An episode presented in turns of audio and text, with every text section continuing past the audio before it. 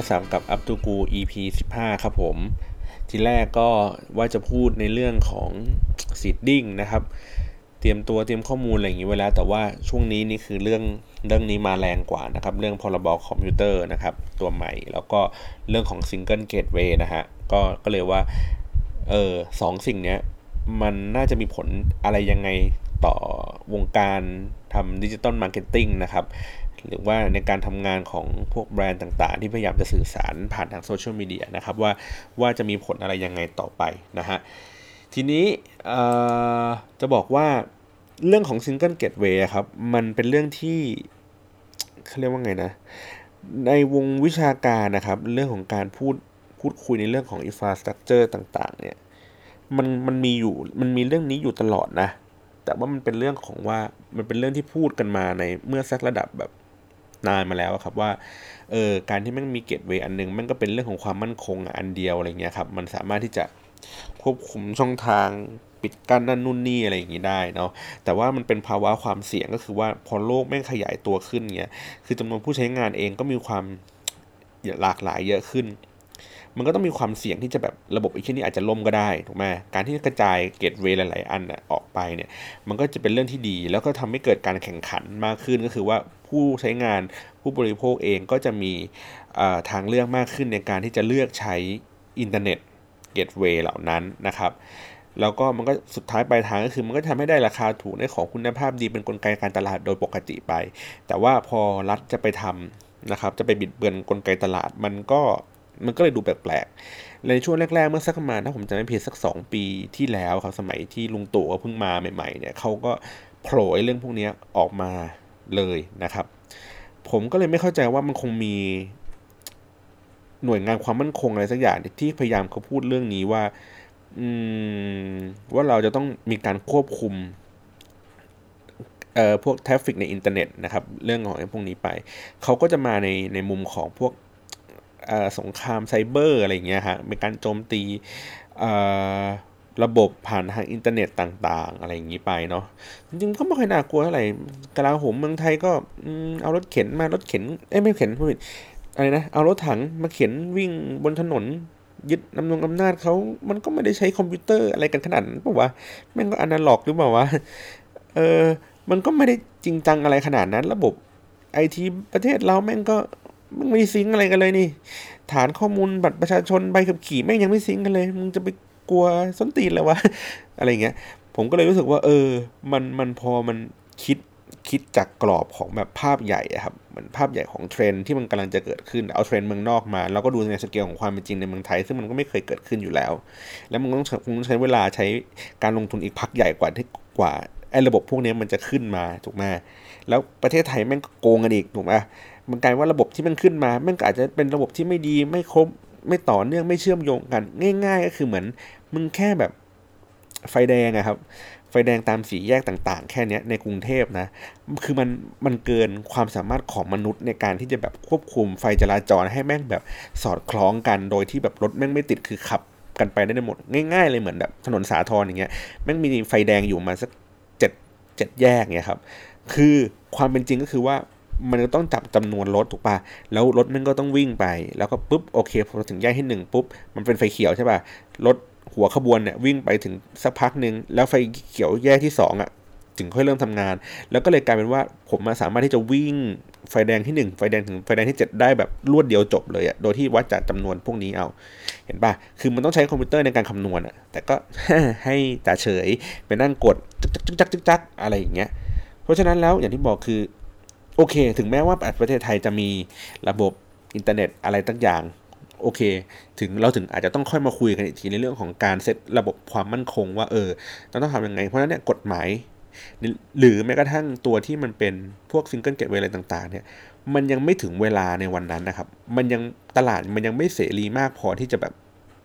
รู้สึกถึงความหวาดกลัวแต่ว่าเรากลัวกันไปก่อนแล้ว เราก็เลยพยายามที่จะสร้าง facility อะไรบางอย่างที่ที่มันดู บีบบังคับ ผู้คนให้ต้องเดินอยู่ในทางทางเดียวกันถูกไหมฮะแล้วก็ต้องสร้างกฎหมายมาเพื่อเขียนภาพให้มันดูน่ากลัวว่าเออประเทศไทยแม่งกำลังเสี่ยงกับกับเรื่องพวกนี้นะ แต่ในความเป็นจริงก็คือมันมันไม่ได้ส่งเสริมให้เกิดการลงทุนในเรื่องของ Facility เรื่องของอินเทอร์เน็ต เรื่องของอะไรต่างๆ ไม่ส่งเสริมให้ประชาชนเกิดความเข้มแข็งในเรื่องของ การใช้วิจารณญาณในการใช้งานอินเทอร์เน็ตนะครับ เรื่องพวกนี้แม่งเป็นเป็นเรื่องแบบจิตสำนึกอะมันไม่ควรที่ต้องอยู่ในกฎหมายอะเช่น เราจะบอกว่าคุณควรเป็นคนดีถูกปะปัจจุบันนี้แม่งคำว่าคนดีแม่งอยู่ในรัฐธรรมนูญหรืออะไรเงี้ย คือมันมันมึงจะบังคับให้ทุกคนเป็นคนดีได้เหรอ เอาจริง ๆ คือหรือมึงแค่บอกว่า เออโอเค คุณไม่ไปริดรอนสิทธิ์คนอื่นเขาคุณไม่สร้างความลำคาญให้กับเขา แต่คุณไม่ต้องพูดว่าไอ้คนพวกนี้คือคนดีก็ได้ แค่ไม่ต้องทำความเดือดร้อนให้คนอื่น มันก็โอเคแล้ว แต่ว่าเราเหมือนมีความคาดหวังแล้วว่าเออคนดีแม่งคือแบบซูเปอร์แมนในการที่แบบแก้ไขปัญหาทุกสิ่งทุกอย่างในประเทศได้โอโอเค ช่างแม่งไป อะ กลับมาถึงเรื่องของโซเชียลมีเดียนะครับ ว่ามีผลอะไรยังไงต่อ ต่อไอ้ไอ้ร่างพรบคอมพิวเตอร์เนี่ยครับจริง ๆ มันมีมันมีอยู่หลายหลายประเด็นนะครับ ประเด็นแรกก็คือโอเครู้ว่าเรื่องของความมั่นคงเนี่ยมันเป็นเรื่องที่ พอเขาพูดคำว่าว่าความมั่นคงอะมันไม่มีการตีความ ว่าไอ้ความมั่นคงในเนี้ยมันพูดถึงเรื่องของอะไรใด ๆ บ้างนะครับ แล้วก็ต่อมาที่มันเป็นไฮไลท์เลยที่คนแบบชอบพูดกันเยอะๆ คือเรื่องของศีลธรรมอันดีไอ้เหี้ยเนี่ยแหละ นี่คือปัญหาของคำว่าศีลธรรมอันดีเมื่อกี้ก็มีผมว่านั่งอ่านคอมเมนต์นะเขาก็มีคนพูดบอกว่า และไอ้ศีลธรรมอันดีเนี่ยมึงเอาศาสนาไหนมาวัดถูกปะหมายถึงว่าสมมติว่าสมมตินะว่า อิสลามสมมตินะครับว่า เออเขาอาจจะมีเมียได้สี่คนอย่างเงี้ยถูกปะแต่ว่าเราต้องสามารถที่จะเลี้ยงดูเขาได้ทั้งหมด ในในขณะเดียวกันแม่งเอาบอกว่าศีลธรรมอันดีของคนพุทธโอ้ต้องหัวเดียวเมียเดียวอะต้องตกลงมึงเอาศีลธรรมอันดีอันไหนไปวัด หรือศีลธรรมอันดีก็คือว่าเราไม่กินเหล้าเมายาในวันพระนะ แล้วอ้าวไอ้เหี้ยกูนับถือศาสนาอื่น กูไม่มีพระเหมือนพวกมึงอะ่ะแล้วทำไมกูไม่ได้แดกเบียร์วะ อะไรอย่างเงี้ยคือคือมันมันมันเลยกลายเป็นว่าเฮ้ยไอ้กรอบของว่าศีลธรรมอันดีงามเนี่ยมันเป็นเรื่องที่แม่งแบบน่ากลัวมากๆเลยถึงทั้งที่แบบเอ้ยเขาอาจจะแบบว่าหวังดี ว่าเออเราเขาอยากจะให้ประเทศไทยมันดูเรียบร้อยโซเชียลมีเดียมันไม่ดูแบบต้องมีใครมานั่งเต้นโป๊แหกหอยอะไรเงี้ยโชว์นมอะไรเงี้ยเราเป็นศีลธรรมอันดี ทุกอย่างมันดูใสๆปิ๊งๆนะครับ ปัญหาก็คือเนี่ยแหละพอมันมีคำคำนี้ขึ้นมา มันทำให้เราแบบ ทุกอย่างแม่งอาจจะเข้าขายเรื่องนี้ก็ได้นะ ถูกปะสมมติผมอาจจะโพสเฟซบุ๊กด่าพ่อแม่อยู่ก็ได้ผมก็อาจจะโดนพ่อแม่ฟ้องก็ได้ว่าเอ้ยเฮียมึงทำผิดศีลธรรมอันดี มึงเป็นลูกที่ดีมึงไม่ควรที่จะแบบประจานพ่อแม่ในขณะเดียวกันพ่อแม่อาจจะแบบด่าลูกได้ มันก็เป็นศีลธรรมอันดีว่าเออพ่อแม่จะด่าลูกได้นะลูกไม่สามารถจะอะชิบหายนะครับกลายเป็นว่าคนที่โพสต์ต่างๆอะครับ ก็มีความเสี่ยงแล้วล่ะ ในการที่จะแบบแสดงออกถึงความคิดเห็นอะไรบางอย่าง ว่าเออเขาอยากจะแสดงออกต่อเรื่องพวกนั้นพวกนี้ หรือว่าวิพากษ์วิจารณ์อะไรบางอย่าง มันก็จริง ๆ มันก็กลายเป็นว่ามันเหมือนกฎหมายเขาเขาอาจจะต้องการควบคุมช่องทางการสื่อสารควบคุมในตัวแมสเซจในการสื่อสารพวกนี้ให้ออกมาในในทิศทางที่ไม่ได้ดูแบบแย่จนเกินไปอะอืมเขาก็เลยให้พลังอำนาจในการที่จะแบบ พูดกว้างๆพูดให้ดูคุมเครือ คือเขาตั้งใจเขียนให้มันดูคุมเครืออยู่แล้วนะ เพราะว่ามันสามารถเอาไปอัดแอปใช้ในได้ในทุก ๆ เรื่องที่กูรู้สึกว่าเฮ้ยเนี่ยแหละมึงผิดนะครับก็สามารถจะโบยกูจะหายัดไปสักกระทงหนึ่งอะ่ะมึงยังไงมึงผิดแน่ๆนะครับอืมแล้วปัญหาต่อมาของไอ้พรบคอมพิวเตอร์เนี่ยก็คือว่ามันไม่ได้บอกว่า ไม่ได้แยกแยะ ไม่ได้จำแนกว่าอะไรมันคือความผิดที่แท้จริง แล้วก็อำนาจของผู้ที่ใช้งานเจ้าหน้าที่รัฐต่างๆเนี่ยก็แบบโอ้โหอำนาจแบบล้นล้นมือสุดๆ แต่ในความเป็นจริงก็คือว่า เจ้าหน้าที่ที่สามารถที่จะทำงานในด้านพวกนี้ครับ มันไม่ได้มีจำนวนที่มาก และไม่ได้มีสกิลที่เก่งเพียงพอ อย่างที่เราทราบกันดีว่า เฮ้ยเออภาครัฐเองก็ไม่ได้มี เขาเรียกไงนะการจ้างงานที่ดึงดูดใจคนเก่งๆ ให้เข้าไปทำงานเรื่องพวกนี้ถูกไหมเพราะฉะนั้นแล้วประสบการณ์ในการใช้งานเครื่องมือต่างๆเนี่ยเขาก็อาจจะแบบไม่ได้เก่งเท่าภาคเอกชน แล้วเขาก็อาจจะไม่มีมุมมองของแบบเขาเรียกไงความยืดหยุ่นมากพอในการที่จะแบบเออเข้าใจ เพราะอย่างที่บอกว่าสุดท้ายพอเราต้องมานั่งวิเคราะห์ในตัวเนื้อหา เพราะเนื้อหาเองคือสิ่งที่มันกระทำความผิดถูกปะ การวิเคราะห์เนื้อหาว่าอะไรคือสิ่งที่ผิดไม่ผิดแม่งกลายเป็นคนทำอะครับ คือต้องมีคนที่แบบว่ามันนั่งเคาะคือระบบไม่สามารถทำได้ แล้วพอระบบไม่สามารถทำได้มันเป็นคน คนแม่งก็มีช่องโหว่มีช่องว่างในการที่จะแบบ อืมกูตีความเป็นไอ้นี่เคียนี่กูตีความเป็นไอ้เคียนั่นได้เสมอมันมีความดิ้นไปดิ้นมาตลอด มันก็เลยกลายเป็นว่ามันไม่มีมาตรฐานไม่มีเขาเรียกว่าไงนะไม่มีจุดกึ่งกลางของของเรื่องพวกนี้ครับโอเค ทีนี้ปัญหา ในในมุมมองของแบรนด์ว่าเขาจะทำยังไงนะครับ ที่บอกว่าพอมันเป็นเรื่องของการเขียนคอนเทนต์คือคือคือถ้าคอนเทนต์มีปัญหามันก็แบบชิบหายถูกปะอย่างที่บอกว่าพอมันคุมเครือมันมันมันมันมันมันไม่ชัดเจนไอ้เรื่องพวกนี้ครับ มันก็มีความสุ่มเสี่ยงที่จะแบบทำทีนี้หลาย ๆ แบรนด์หรือว่าหลาย ๆ เพจหลาย ๆ ที่ที่เขาทำก็คือเขาพยายามจะเซ็นเซอร์ตัวเองครับว่าเฮ้ยเรื่องพวกนี้มันสุ่มเสี่ยงเขาก็ไม่พูด ถูกไหมพอมันไม่พูดปุ๊บโอเค conversation ก็อาจจะน้อยลง มันก็อาจจะดูในโทนว่าเออดูเงียบๆไม่มีใครพูดจากันถูกปะแต่เขาก็จะมีคือยังไงมันห้ามพฤติกรรมของคนไม่ได้ครับ เหมือนสมมติว่าเราบอกว่าคุณไปงานเลี้ยงรุ่นแล้วคุณอย่าเพิ่งคุยกันนะ ไม่พูดกัน มึงก็หาวิธีการอื่นอยู่ดี มึงก็นั่งเป็นนั่งพิมพ์ไลน์แชทไลน์คุยกัน หรือว่าสุดท้ายมันก็อยู่ในแพลตฟอร์มอื่น ๆ แทนนะครับ ปัญหาต่อมาก็คือว่ากลายเป็นว่า เมื่อเขารู้สึกว่าไม่ไม่สะดวกใจในการที่จะแบบโพสต์หรือพิมพ์อะไรพวกนี้แล้วเขาต้องหวั่นหวั่นใจตลอดว่ามันคือการที่แบบเขาเรียกไงนะ มันมีความสุ่มเสี่ยงที่จะต้องแบบอาจจะถูกโดนนะครับเขาก็อาจจะลดสเกลไอ้พวกนี้ลงลดความสำคัญในเรื่องพวกนี้ลง แล้วก็เซ็นเซอร์ตัวเองเรื่องทำนู่นทำนี่ไป ปัญหาของมันก็คือว่าตอนนี้อุตสาหกรรมในในเรื่องฝั่งที่เป็นออนไลน์ หรือฝั่งดิจิตอลเนี่ยมันค่อนข้างที่จะโตเติบโตขึ้นเรื่อยๆนะครับ แล้วก็มันคือมันมีคนเคยพูดว่ามันคือทางออกของในหลาย ๆ สิ่ง การที่เรามีอินเทอร์เน็ตอะไม่ใช่ว่าที่ผมเคยพูดย้ำอยู่หลาย ๆ EP ก็คือว่ามันไม่ใช่ว่ามันเป็นสื่อที่ไปฆ่าสื่อเก่านะครับ มันคือสื่อที่เขาเรียกไง มันคือสื่อที่มันสร้างโอกาส สร้างการเข้าถึงทำลายข้อจำกัด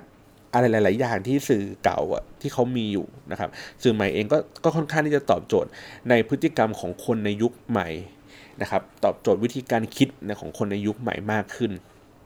อืมมันก็พอพอ อุตสาหกรรมเหล่านี้กำลังจะเติบโตขึ้นนะครับกำลังเริ่มตั้งไข่แล้วกำลังเริ่มแบบ form team แบรนด์ต่างๆ เริ่มเห็นความสำคัญของการที่จะลงทุนในด้านนี้พวกนี้มากขึ้น เพราะว่ามัน effective ต่อผู้คนมากกว่าผู้คนกำลังจะเปลี่ยนพฤติกรรมในการนั่งอ่านหนังสือพิมพ์ หรือว่าดูทีวี มันอยู่ในโซเชียลมีเดียนะครับ กำลังลงทุนในเรื่องนี้บรรยากาศทุกอย่างกำลังจะสดใสถูกไหมพอมันจะสดใสปุ๊บก็อาจจะมีการจ้างงานจ้างคนมาทำให้เรื่องพวกนี้มากขึ้นถูกไหมครับตัวแบรนด์ต่างๆ ก็อาจจะอยากสปอนเซอร์ อยากจะลงทุนในเรื่องของการทำคอนเทนต์มากขึ้น เพื่อให้คนเขามี engagement อะไรต่างๆ มันก็กลายเป็นว่าบรรยากาศเหล่านี้ครับ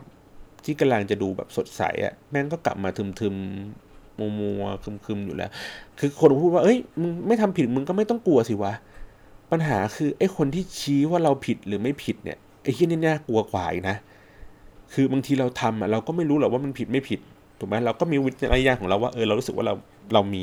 อิสระเพียงพอที่จะพูดไอ้เรื่องพวกนี้ได้ แต่กลายเป็นว่าคนที่มันชี้ว่าไอ้เรื่องเนี้ยที่เราทำอยู่มันผิดหรือไม่ผิดเนี่ยไม่อาจจะไม่มีวิจารณญาณก็ได้ไง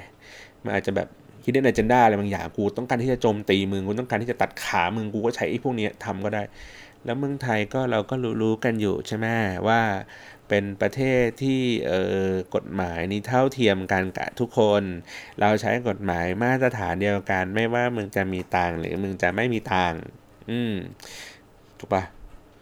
อืม ถ้าเราเชื่อมั่นในผู้บังคับใช้กฎหมายมากขนาดนั้นนะอืมสังคมเราก็คงดีกัน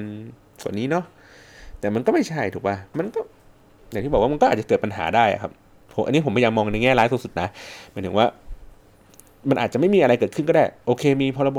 คอมพิวเตอร์ออกมา โอเค ทุกคนดูสดใส ทุกคนยังทำงานกันได้อย่างปกติ แต่ผมแค่มองว่าใน worst case ของมันอะมันจะส่งผลถึงอะไรได้บ้าง อะ โอเค ต่อ เมื่อแบรนด์พวกนี้ลดลดลดการลงทุนเรื่องพวกนี้ลง เพราะว่าเรื่องของแบบเขาเรียกไงนะ sensitive ไอ้เรื่องพวกนี้ว่าเออกูต้องคอยเซ็นเซอร์ตัวเองนั่นนู่นนี่กันไปถูกปะมันก็เลยมันก็อาจจะทำให้ส่งผลต่อ สื่อเก่าๆที่กำลังคิดว่าใช้สื่อออนไลน์ เพื่อเป็นทางรอดในการต่อลมหายใจของเขาไปอีกครับ กลายเป็นว่าโอเค กูจะพยายามจะหนีมาออนไลน์แม่งตีกรอบเยอะกว่าสื่อออฟไลน์โอเคจบเลย เพราะสื่อออฟไลน์จริงๆ อาจจะไม่ไม่ได้มีกรอบอะไรมาก มากขนาดนี้ มันก็แค่แบบว่าเรื่องไอ้นะจรรยาบรรณวิชาชีพในการนำเสนอ แล้วก็เลยมีเรื่องของกสทช ในการที่แบบควบคุมอะไรอย่างเงี้ยเป็นแบบคร่าวๆ แต่ว่าพอมันมีอินเทอร์เน็ตอย่างนี้ปุ๊บมันมีความมั่นคงมันมีกฎหมาย มันมีผู้บังคับใช้กฎหมาย มันมีแบบหลายภาคส่วนมากมันแล้วมันไม่เคยมีมาตรฐานอะไรในการที่จะแบบบอกว่าอะไรคือผิดไม่ผิดเงี้ยแม่งก็เสี่ยงอะ่ะผมผมก็ไม่คงผมก็ไม่อยากจะลงทุนไอ้เรื่องพวกนี้มากขึ้นถูกปะ ในขณะเดียวกันในตัวของผู้ให้บริการเอง ก็เขาก็จะรู้สึกว่าในสถานการณ์พวกนี้เขาก็สุ่มเสี่ยงที่เขาจะต้องโดนเหมือนกัน เพราะว่าในกฎหมายของพรบคอมพิวเตอร์เขาก็พูดว่าผู้ให้บริการเองก็มีส่วนที่จะมีความผิดในเรื่องพวกนี้ถูกไหมครับ อันนี้ผมพูดถึงเรื่องของเจ้าของแพลตฟอร์มก่อนเนาะ ก็คืออย่างสมมติ Facebook Google พันทิปอะไรต่างๆเนี่ยครับเขาก็ต้องรู้รู้สึกว่าโอเคเขาก็ต้องหาวิธีการในการที่จะแบบในเมื่อเขาอยากจะดำรงธุรกิจ ของเขาอยู่ต่อไปถูกไหมครับเขาก็ต้องมี process อะไรบางอย่างที่แบบมารองรับเรื่องพวกนี้ว่าเออถ้ามันมีเกิดเคสพวกนี้เขาต้องต้องทำยังไง เขาต้องมีระบบอะไรที่มัน save ตัวเองมากขึ้น หรือว่าเขาต้องทำอะไรต่างๆ ที่แบบลงทุนอะไร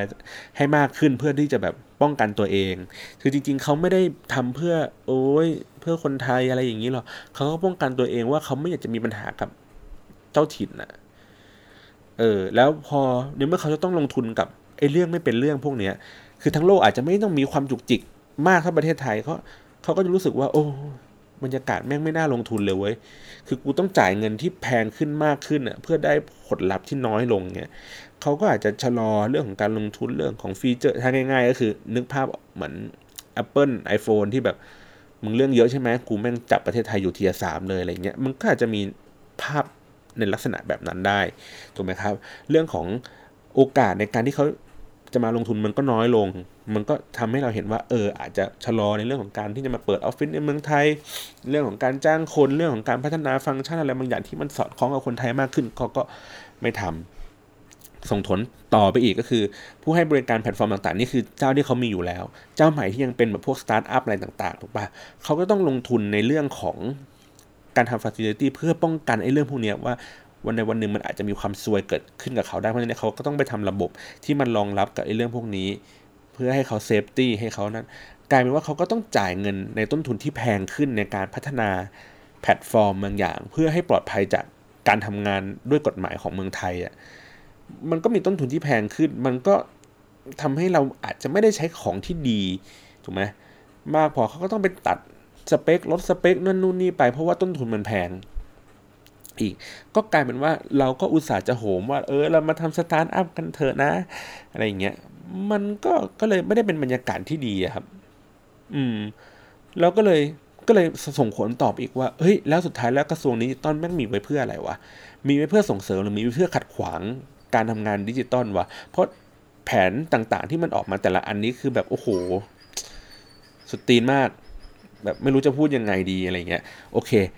นี่นี่ก็คือ อะ เป็นอย่างนี้ไป สุดท้าย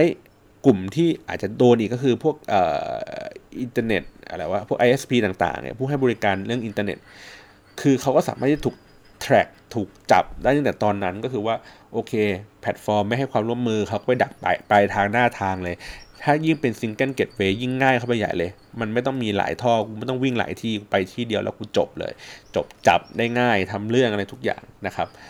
มันก็เลยกลายว่าบรรยากาศคลุมเครือเหล่านี้เขาก็ไม่อยากจะทำอะไรกัน นักลงทุนเขาก็ไม่อยากจะลงทุนเรื่อง facility เพราะว่าสุดท้ายมันก็ไปซื้อเป็น gateway กัน คนทำแพลตฟอร์มก็ไม่อยากจะทำฟังก์ชันอะไรใหม่ๆเพราะว่ากูก็ต้องไปแก้ไขปัญหาเดิมๆกูต้องไปต้องตบตีกับรัฐบาลอยู่ดี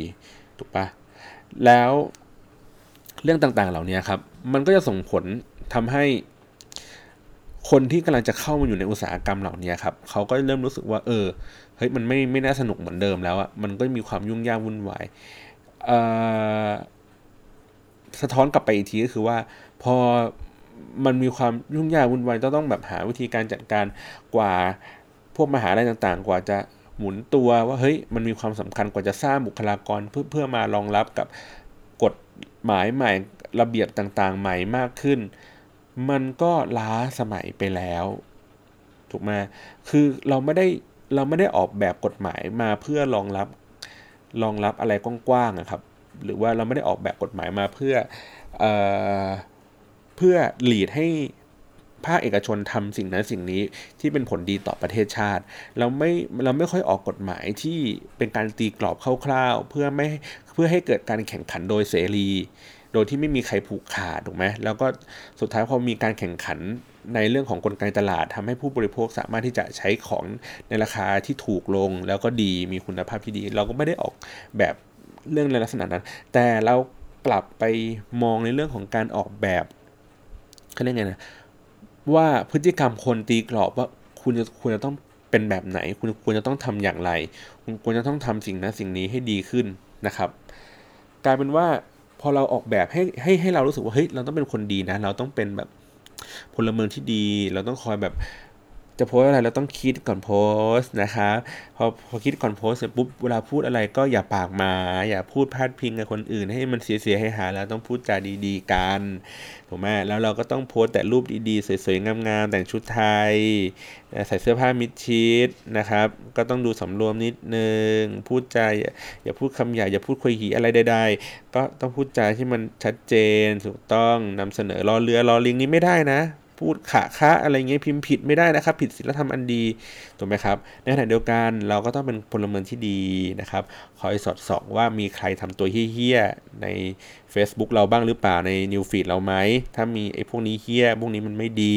มันผิดศีลธรรมอันดีกูจะต้อง report ให้พวกมึงคุณพวกมึงต้องไปอยู่ในคุกพวกมึงต้องมึงต้องไปกักขัง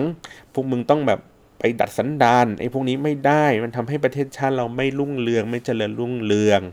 นะครับ แล้วก็ไอ้พวกแพลตฟอร์ม พวกนี้แม่งเป็นทุนแบบทุนอเมริกา มันมันมอมเมาเยาวชนบ้านเรา ให้แม่งแบบหลงติดแล้วก็สมองไม่พัฒนา เพราะวันวันแม่งกดแต่โซเชียลมีเดียกันเนี่ยไอ้พวกนี้ไอ้พวกจัญไรนี่มันต้องออกไปนะครับไม่ได้เลย มึงอยู่ในประเทศไทย มึงต้องเคารพกฎหมายบ้านเรา มึงทำอย่างนี้ไม่ได้ เราปกป้องพลเมืองของเราให้ให้เป็นคนดี ถูกไหมแต่เราไม่สอนที่อะไรนะ เราต้องปกป้องด้วยกฎหมายเหล่านี้ พวกมึงจะต้องแบบเออทำตามนะคะ มึงอยากจะขายของในบ้านกูเนี่ย มึงต้องทำตามกฎบ้านกู อะไรแบบนี้นะครับ มันก็อย่างที่เราเห็นกันอยู่ครับ สุดท้ายมันก็ไม่ได้ไม่ได้ทำให้บรรยากาศพวกนี้มันดีขึ้นด้วย facility เรื่องเรื่องอะไรหลาย ๆ สิ่งหลายอย่างนะครับ แล้วก็สุดท้ายก็คือว่า อ้าไม่สุดท้ายดิ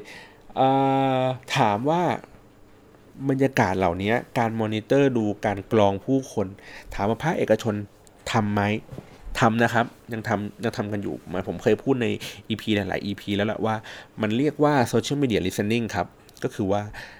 วิธีการทำงานก็คือเราเรากรอก keyword ต่างๆ เข้าไปนะครับ ถ้าเป็นแบรนด์คือเราก็กรอกชื่อแบรนด์เข้าไป แล้วก็ดูว่ามีคนเมนชั่นถึงแบรนด์เราอะอยู่ที่ไหนอะไรยังไงมีจำนวนมากน้อยยังไง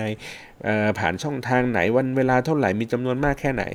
หนึ่งก็คือถ้าเบื้องต้นง่ายๆก็คือว่าเออเราดูว่ามีคนพูดถึงแบรนด์เราก็น่าจะเป็นลูกค้าเราได้เนาะอะไรแบบเนี้ยในการรับรู้ต่างๆนะครับสก็คือในเรื่องของ customer service ในการที่จะแบบว่าเฮ้ยเข้าไปแก้ไขปัญหาลูกค้าอาจจะเป็นการ complain อาจจะเป็นการบ่นเราก็จะเข้าไปดูแลแก้ไขก่อนที่จะไปเกิดดราม่าต่างๆนะครับอืมแล้วก็อาจจะดูวิเคราะห์ตลาดวิเคราะห์คู่แข่งหาอินไซต์ว่าเออพฤติกรรมของผู้บริโภคในเวลานี้เขาชอบอะไรเขาพูดเรื่องอะไรกันอยู่เขามี พฤติกรรมในการตัดสินใจซื้อนะครับ อย่างไร แล้วเขาเขาก็จะเอามาวิเคราะห์เรื่องพวกนี้ เพื่อออกแบบกลยุทธ์ทางการตลาดที่เหมาะสมกับกับกลุ่มคนต่างๆนะครับ ก็คือเขาเขาก็ใช้ในเรื่องของการสอดส่องดูแลเนี่ยสอดส่องข้อมูลต่างๆเนี่ยครับเพื่อที่จะมาปรับปรุงพัฒนา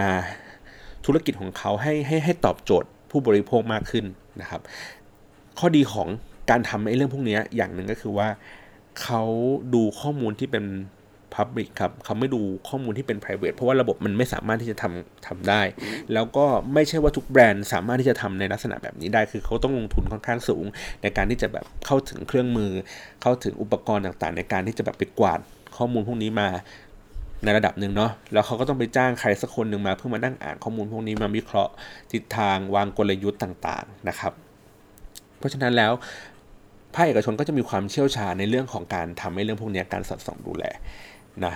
แต่ทีเนี้ยอย่างที่บอกว่าพอมไปอยู่ในมือของภาครัฐนะครับเขาไม่ได้สอดส่องเพื่อที่จะพัฒนาปรับปรุงการให้บริการกับประชาชนนะถูกไหมครับเขาไม่ได้เขาไม่ได้มีความตั้งใจว่าโอเค เขาจะทำการสอดส่อง เขาต้องดูว่าเอ้ยคอนเทนต์อะไรพวกนี้มันมันมันมันทำเพื่ออะไรนะครับ ไม่ได้มาเพื่อพัฒนาในเรื่องของของการให้บริการในภาครัฐ เออแต่เขาดูในเรื่องของความมั่นคงดูตีกรอบผู้คนอะไรแบบนี้ ปัญหาก็คือว่าเรื่องพวกนี้ครับใครจะมาคนนั่งอ่านข้อมูลนะฮะว่าว่าข้อมูลนี้มันถูกต้องข้อมูลนี้มันใช่ไม่ใช่ ข้อมูลนี้มันถูกศีลธรรมหรือผิดศีลธรรมนะครับ มันก็เป็นคนคนหนึ่งอะแล้วอย่างที่บอกคือว่าศักยภาพของคนเนี้ยมันอาจจะไม่ได้เท่ากับพวกภาคเอกชนที่เขามีประสบการณ์ในการทำมาแล้วประมาณ 3-4 ปีถูกไหมฮะเขาก็ต้องถูกฝึกจากทหารพวกไซเบอร์ อะไรเงี้ยพวกต่อต้านสงครามไซเบอร์อะไรต่างๆเนี่ยพวกเนี้ยมันก็มีแนวโน้มว่ามันอาจจะเหมือนเหมือนเขามีพลังกฎหมายให้พลังให้อำนาจเขาอยู่สมมติหนึ่งร้อยเปอร์เซ็นต์เงี้ยครับ แต่ว่าศักยภาพในการทำงานจริง ๆ ของเขาอาจจะมีแค่ยี่สิบเปอร์เซ็นต์และอีกแปดสิบเปอร์เซ็นต์ก็คือแบบไม่ได้ใช้อะมันเป็นพลังที่แบบมากเกินไป ผมก็เลยมอง ผมก็เลยมองนะว่าในพรบคอมพิวเตอร์นะครับ มันนอกจากที่เรื่องของ ความคุมเครือความไม่ชัดเจนถูกไหมฮะผมก็ยังมองว่าการให้อำนาจที่มากเกินไปของของเจ้าหน้าที่ที่ปฏิบัติงานนะครับ โดยที่มันไม่สอดคล้องกับความรู้ที่ตัวเองมีสอดคล้องกับกำลังพลหรืออะไรต่าง ๆ เนี่ยมันมันเลยรู้สึกว่ามันเกินเหมือนว่ามันเร็วเกินไปที่จะที่เราจะมานั่งตีกรอบเรื่องพวกนี้ครับ คือถามว่า โซเชียลมีเดียเรามีปัญหาไหมมันก็คงมีแหละเรื่องของจริยธรรมอย่างที่บอกว่าเราคงไม่ไม่ได้ไม่ได้ถูกสั่งสอนมาจากโรงเรียนอะมันเป็นเรื่องปัญหาของการศึกษาด้วยส่วนหนึ่งว่าเออในหลักสูตรการศึกษาไม่ได้สอนเรื่องของจริยธรรม เรื่องของวิจารณญาณในการใช้งานอินเทอร์เน็ตอะไรเงี้ยมาก มันก็จะค่อยๆ ปล่อยไหลกันไปเรื่อยถูกไหมคนยุคเก่าก็ไม่ได้สอนเรื่องพวกนี้อยู่แล้วครับ คนยุคเก่าไม่เคยรู้เลยด้วยซ้ำว่าวันหนึ่งมันจะต้องมีแบบโซเชียลมีเดียที่จะแบบเข้ามาในชีวิตพวกมึงอะ่ะ เออ มันก็แต่แต่จะโทษในเรื่องของการศึกษา บ้านเราแม่งก็โทษอย่างเดียวไม่ได้ถูกปะมันก็ต้องโทษในเรื่องของภาครัฐว่าภาครัฐเองไม่ได้ออกแบบกฎหมายมาเพื่อตัดตัดแต่งสังคมอะครับ คือไม่ได้แบบดีไซน์มาเพื่อว่า เออ คุณเราจะเปิดโอกาสให้คุณทำในสิ่งนั้นสิ่งนี้ก็ได้แต่ว่าเรามีกรอบคร่าวๆว่ายังไง แต่มึงแบบมาเป็นบล็อกแล้วว่าว่ามึงต้องต้องทำอย่างนี้นะมึงต้องทำอย่างนี้นะ อืม มันก็มันก็เลยทำให้อย่างที่บอกว่า พอมันต้องเป็นบล็อกบล็อกทุกอย่าง มันก็สามารถที่จะแบบแตกระเบิดออกมาไปได้ได้ในในในหลาย ๆ ทิศทางนะครับโอเค ก็ถ้าโดยสรุปในภาพรวมก็คือว่าเฮ้ยถามว่าผมแบบ ถามว่าแล้วแล้วแล้วคนแล้วคนธรรมดาอย่างพวกเราเงี้ยแล้วหรือว่าอย่างผมเองที่ที่ทำงานในด้านนี้อะไรเงี้ยเราควรจะต้องแบบเตรียมตัวยังไง ถ้าวันหนึ่งไอ้พรบอันนี้มันผ่านนะครับ อย่างที่บอกก็คือว่าเราก็ต้องแบบ เซ็นเซอร์ตัวเองครับนี่นี่นี่คือขั้นตอนที่ดีที่สุดเลยว่าว่าเราต้องทำไง ซึ่ง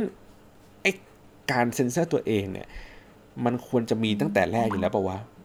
แม้กระทั่งว่าในวันที่มันพรบนี้มันผ่านหรือไม่ผ่าน มันจะมีหรือไม่มี นี่คือเรื่องแบบ common sense ที่มันจะต้องมีอยู่แล้วนะ ในเรื่องของแบบ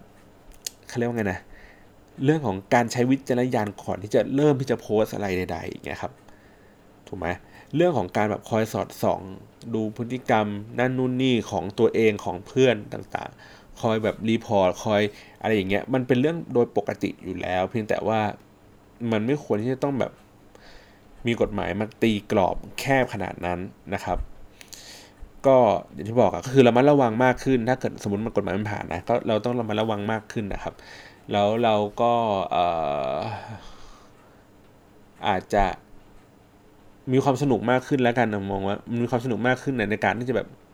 โอ้ย ลากไส้ใครสักคนหนึ่งออกมา ล่าแม่มดอะไรเงี้ยโอ้โหเขาเนี้ยแลกประจานจับส่งจ่าแม่งเลยอะไรเงี้ย มันก็จะมีความสนุกแบบไทยๆอะ่ะเออแล้วก็อย่างที่บอกคือเราก็จะมีความบันเทิงในการที่จะแบบมีดราม่ามากขึ้นอะ่ะในการที่เฮ้ยมึงถูกสั่งฟ้องด้วยเรื่องที่แบบไม่เป็นเรื่องแค่นี้อย่างเมื่อก่อนเราอาจจะเคยได้ยินเคสที่แบบว่า ใครนะนักเคลื่อนไหวทางการเมืองอะไรใช่ไหมครับ เข้าไปคุย inbox กับแม่หรือ หรือใครที่อยากคุยกับเพื่อนแม่เงี้ยแล้วแม่ก็ตอบว่าจ้าโดนจับเลยอะไรเงี้ย มันก็คงจะมีไอ้เคสพวกนี้เกิดขึ้นอีกเยอะๆครับ มันก็คงมีความบันเทิงมีความสนุกดีแล้วก็คงได้ติดตามข่าวสารในเรื่องพวกนี้กันมากขึ้นเนาะเราก็ยิ่งออกห่างจากไอ้พวกสื่อ ออฟไลน์โดยปกติแล้วเราก็มานั่งเสพเรื่องพวกนี้แทนเออมันมีแม่งรายวันเลยเว้ยเออสนุกดีเหมือนกันนะครับแล้วก็อย่างที่บอกก็คือว่าเราก็จะอยู่ในสังคมที่แบบทุกอย่างแม่งเป็นเรื่องเด็ดสวยงาม เราจะพูดจากันแต่ดีๆ เราก็จะไม่มีการแบบติเพื่อก่อเราจะไม่มีการแบบวิพากษ์วิจารณ์อย่างสร้างสรรค์ไม่มีการแบบคิดคิดเข้าทิงกิ้งอะไรใดๆนะครับมันก็อยู่กันในกลากันต่อไป ก็ไม่ได้มีการพัฒนาอะไร แล้วก็อยู่ในความสวยงาม อยู่ในความเคลิบเคลิ้มว่าเออกูทุกอย่างกูดีหมดอะไรแบบนี้นะ อืมผมว่าน่าจะเป็นราวๆนี้แหละ โอเค ก็บ่นมานานสักพักหนึ่งแล้วครับ จริงๆ อยากจะให้แบบสัปดาห์หน้าเดี๋ยวเรามาพูดกันแหละเรื่องสิทธิ์ดิ้งนะครับ แต่ว่าเรื่องนี้มาขัดจังหวะกันไว้ก่อน โอเค เมื่อกี้ก็ได้ยินเสียงทวิตเตอร์ดังกันอยู่ตลอดเลยนะ อะ ขอบคุณสำหรับการรับฟังครั้งนี้ครับ ผมก็ขอภาวนาว่า เออถ้าเป็นไปได้ก็พรบคอมก็ขอให้เลื่อนไปหน่อยนึง เลื่อนเลื่อนออกไปหรือ คือผมไม่ได้บอกว่าเฮ้ยแม่งจะแบบไม่มีเลยนะ ผมว่าโอเคก็ยังจำเป็นอยู่ที่จะต้องมี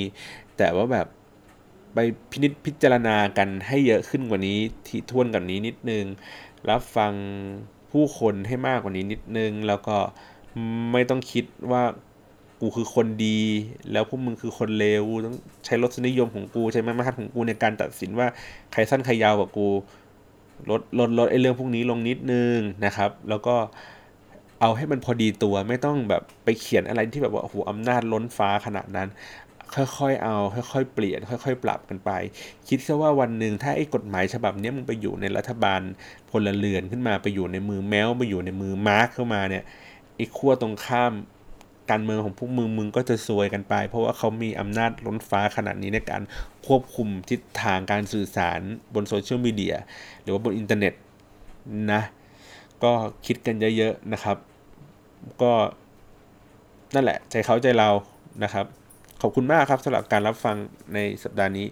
ขอให้พวกคุณใช้โซเชียลมีเดียกันอย่างมีความสุขนะครับ